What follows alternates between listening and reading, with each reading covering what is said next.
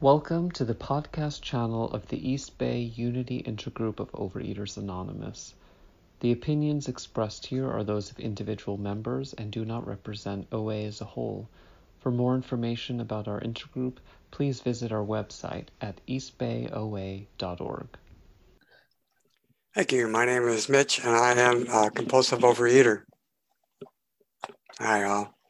Most of you have heard me a whole bunch of times, and uh, I've been a member for um, about 20 years.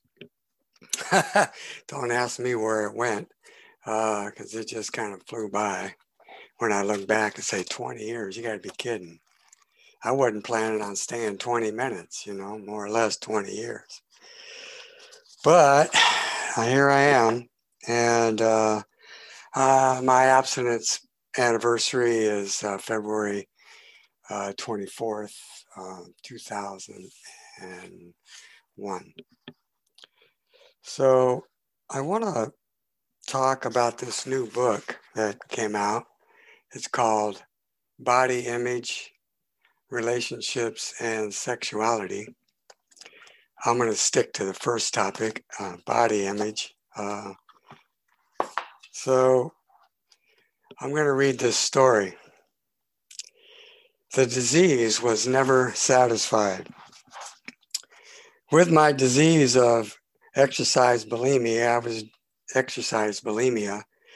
I was driven to the point of thinking that what I looked like was more important than my health. Being in denial, I didn't see what I was doing as unhealthy or harmful. 15 years later, as I look back, I can see that what I was doing was physical, emotional, and psychological abuse.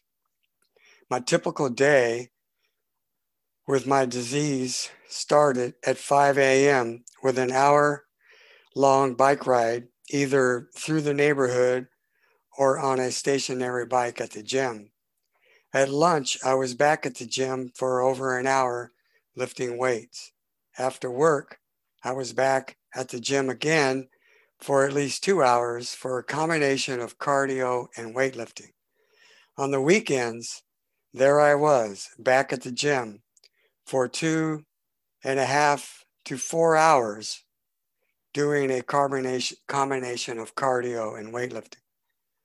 And on Friday and Saturday night, I would go dancing for at least three hours. When my weight would start to go up and I wasn't burning it off with all the exercise, I would experience an internal shift and a period of unhealthy eating to the point of starving myself would begin. I told myself a hundred times that if I lost five pounds, I would be all right. Then I would be lovable. Then someone would love me. I would lose the five pounds, but the disease was never satisfied. It would tell me to lose another five pounds and then another. It didn't matter how much weight I lost because it was never enough. I was never enough. This cycle of insanity continued one day, continued until one day there was a blow up and I started compulsively eating again. Towards the end of my towards the end of my feeling trapped by this disease, I found that by being able to starve myself to lose the weight had stopped and my weight was going up and up. The amount of time I spent exercising also was going up. My self hatred increased. It was right around this time that my that a life inter that life intervened and I found myself going to Overeaters Anonymous. It's a little bit longer of a story than that, but that's the short version. I got a sponsor who informed me that my behavior around exercise was called bulimia. In my mentality as a male, I had thought that bulimia was just young women. At first, I could only relate to the stories of other bulimics, and the bulimics I met were women of all ages. Most of the men I met had lost over a 100 pounds. Even eventually, though, these men became my friends, people I came to love. With the help of everyone I met, I began my journey, my journey of recovery, not only from bulimia and compulsive e- eating, but also from many different issues. I have worked the steps many times, and I continue to practice the steps today. Bye. Thank you. I have done a lot of service showing my seriousness about my recovery, and I continue to do service today. I call my sponsor at least once a week, and I attend meetings regularly. Part of my food plan is to weigh and measure my food, and I have plan and I have a plan of action that includes exercise, relationships, work, and service. Today, I am a sane member of Overeaters Anonymous. That's my story, and they published it in this book. I'm really happy about that. And so is ego, but you know, hey, what the hell? You know, a lot of that self hate that I came in with that drove me to the gym, that drove me to starving myself, that that self hatred is gone. I, I don't hate myself. I love myself today. And the reason why I love myself is today because there were people in the fellowship who showed me that love, showed me kindness, welcomed me, no matter what my attitude was, because I didn't want to be here. I didn't want to be here, but I, I really I needed help around food, and uh, and my other compulsive behaviors around body image and bulimia and the self hate. I don't hate my body today. I take care of it. I do exercise, but it's not that crazy, crazy, insane way. Although some people think when I backpack, I'm I'm doing something crazy and insane, but that's that's another subject for another day. Um, I, I I love it. And tell you the truth, I didn't really love the gym. I, I hated myself that I went to the gym to abuse myself.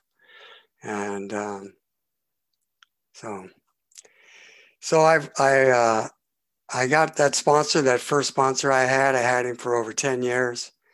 And he was, uh, he was uh, a saint. I felt like, you know, because he, he listened to a lot of my step work many, many, many, many 10 steps and, um, and guided me through those 10 steps. Uh, you know, just the fact that he would take my calls and listen to me read my 10 steps, just, you know, and then to give me some of his experience, strength, and hope around what I had just written was something that wasn't completely new to me, but it it it was completely new to me while being absent at the same time. To have another man show me that kind of love and attention while I had no buffers, no food, no exercise, no crazy insane was difficult, was very difficult. And then to be welcomed by other people like Lewis and Shelley and Steve to you know to go you know out to dinner with people and to uh, go to the movies with people. I remember one of the first times I went out to dinner with a group of guys. It was before a meeting, and uh, you know all the food came and everybody was quiet, which was normal for me. You know, I mean, I was looking at the food and eating. And then the next thing I know, I was about three quarters through my meal, and I looked up, and there was a lot of people that were uh, they were done and they were talking now. And I'm like, I do belong here because everywhere else I went, I was the first one done, no matter what I ate. And then I'm looking at your plate and what's on your plate and how can I get it off your plate and onto my plate, you know. So I'd spend the rest of dinner doing that while they were eating. Crazy, you know. And uh, and I was always the first one, no matter who it was. It was always the first one. But here in this group, this group of Overeaters Anonymous, hell they were eating faster than me. So I felt like this is good. This is where I belong. I fit here.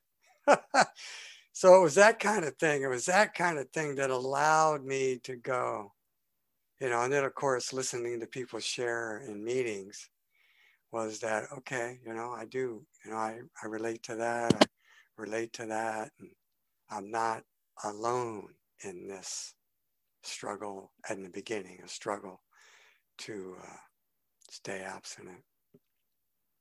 And uh, that's another five. Thanks. Got five more. Well, it'd be a real miracle if I stopped before the 15. So, people who've known me, you know, I usually go beyond the 15 minutes. You can't shut me up. Um, you know, uh, the steps are really important. You know, going to meetings is really important. Reaching out to people is really important.